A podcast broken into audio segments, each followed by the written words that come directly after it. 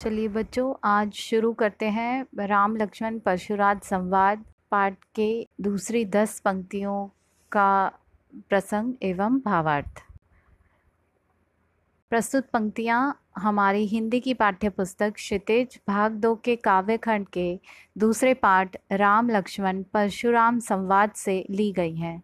इसमें सीता स्वयंवर के समय हुए प्रसंग का वर्णन है। लक्ष्मण परशुराम को संबोधित करते हुए कहते हैं, भावार्थ, हे देव, हमारे ज्ञान में तो सभी धनुष एक समान ही हैं। फिर इस पुराने सड़े गले धनुष के टूट जाने से क्या हानि और क्या लाभ? श्री राम ने तो इसे बस छुआ ही था और यह छूते ही टूट गया। इसमें उनका कोई दोष नहीं है। मुनिवर, आप तो बिना कारण ही क्रोधित हो रहे हैं। तब परशुराम अपने फरसे की ओर देखते हुए बोले हे दुष्ट लक्ष्मण, तूने मेरे स्वभाव के बारे में नहीं सुना है? मैं तुझे बालक समझकर तेरा वध नहीं कर रहा हूँ। मूर्ख, तू मुझे केवल साधारण मुनि समझ रहा है। मैं क्षत्रिय कुल से द्रोह करने वाला विश्व प्रसिद्ध अत्यंत क्रोधी बाल ब्रह्मचारी हूँ। मैंने अपनी भुजाओं के बल पर क्षत्रिय राजाओं को हराकर पृथ्वी अनेक बार ब्राह्मणों को दान दी है। हे राजकुमार सहस्त्र बाहु की भुजाओं को काटने वाले मेरे इस फरसे की ओर देख। तू मरकर अपने माता पिता के लिए दुख का कारण मत बन। मेरा यह भयानक फरसा गर्भ के बच्चों को भी नष्ट करने में समर्थ है। अगली दस पंक्तियों का प्रसंग एवं भावार्थ? प्रसंग। प्रस्तुत पंक्तियाँ हमारी हिंदी की पाठ्यपुस्तक क्षितिज भाग दो के काव्यखंड के दूसरे पाठ राम लक्ष्मण परशुराम संवाद से ली गई है। इसमें सीता स्वयंवर के समय हुए प्रसंग का वर्णन है। सभा में परशुराम की आत्म प्रशंसा सुनकर लक्ष्मण हँसते हुए कहते हैं, भावार्थ, हे मुनिवर, आप खुद को महायोद्धा मानकर बार बार मुझे कुठार दिखा रहे हो। ऐसा लगता है कि फूंक से पहाड़ को उड़ा देना चाहते हो। हम काशी फल जैसे छोटे से फल की तरह अति निर्बल नहीं हैं, जो तर्जनी के दिखाने मात्र से ही मुरझा जाएँगे। मैंने तो आपके भेष को देखकर ही कुछ कहा था।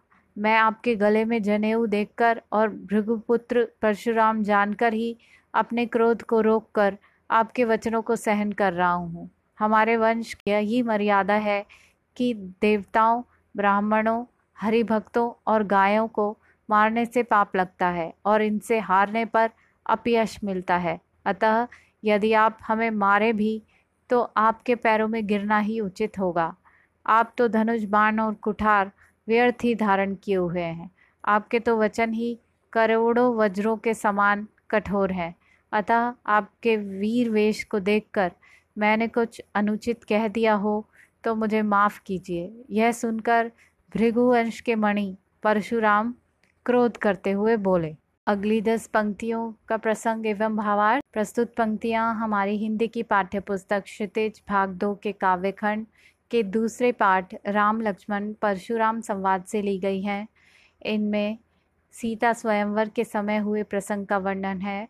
सभा में जब लक्ष्मण परशुराम का उपहास करते हैं, तब परशुराम विश्वामित्र से कहते हैं, भावार्थ हे विश्वामित्र, सुनो, यह कुटिल और कालवश बालक अपने कुल का नाश करने वाला मूर्ख है। यह सूर्यवंशी होते हुए भी पूर्ण चंद्र का कलंक है। यह मूर्ख और निर्भीक है और क्षण में ही काल का ग्रास बनने वाला है। मैं यह कह देता हूँ, फिर मुझे दोष मत देना। यदि तुम इस बालक की रक्षा करना चाहते हो तो मेरे बल और क्रोध के बारे में बताकर इसे रोक दो, लक्ष्मण ने कहा। हे मुनि, आपके यश का आपको छोड़कर और कौन वर्णन कर पाएगा? आपने अपने मुँह से अनेक बार अपना गुणगान किया है, पर फिर भी आपको संतोष नहीं। तो जो कुछ और कहने के लिए रह गया है, उसे भी कह दीजिए। आप तो वीरता के व्रत का पालन करने वाले धैर्यवान, शोभ रहित हैं। आप गाली देते हुए सुशोभित नहीं होते। शूरवीर तो अपना पराक्रम करके दिखाते हैं। युद्ध में शत्रु को सामने देखकर कायर पुरुष ही अपनी वीरता का बखान करते हैं।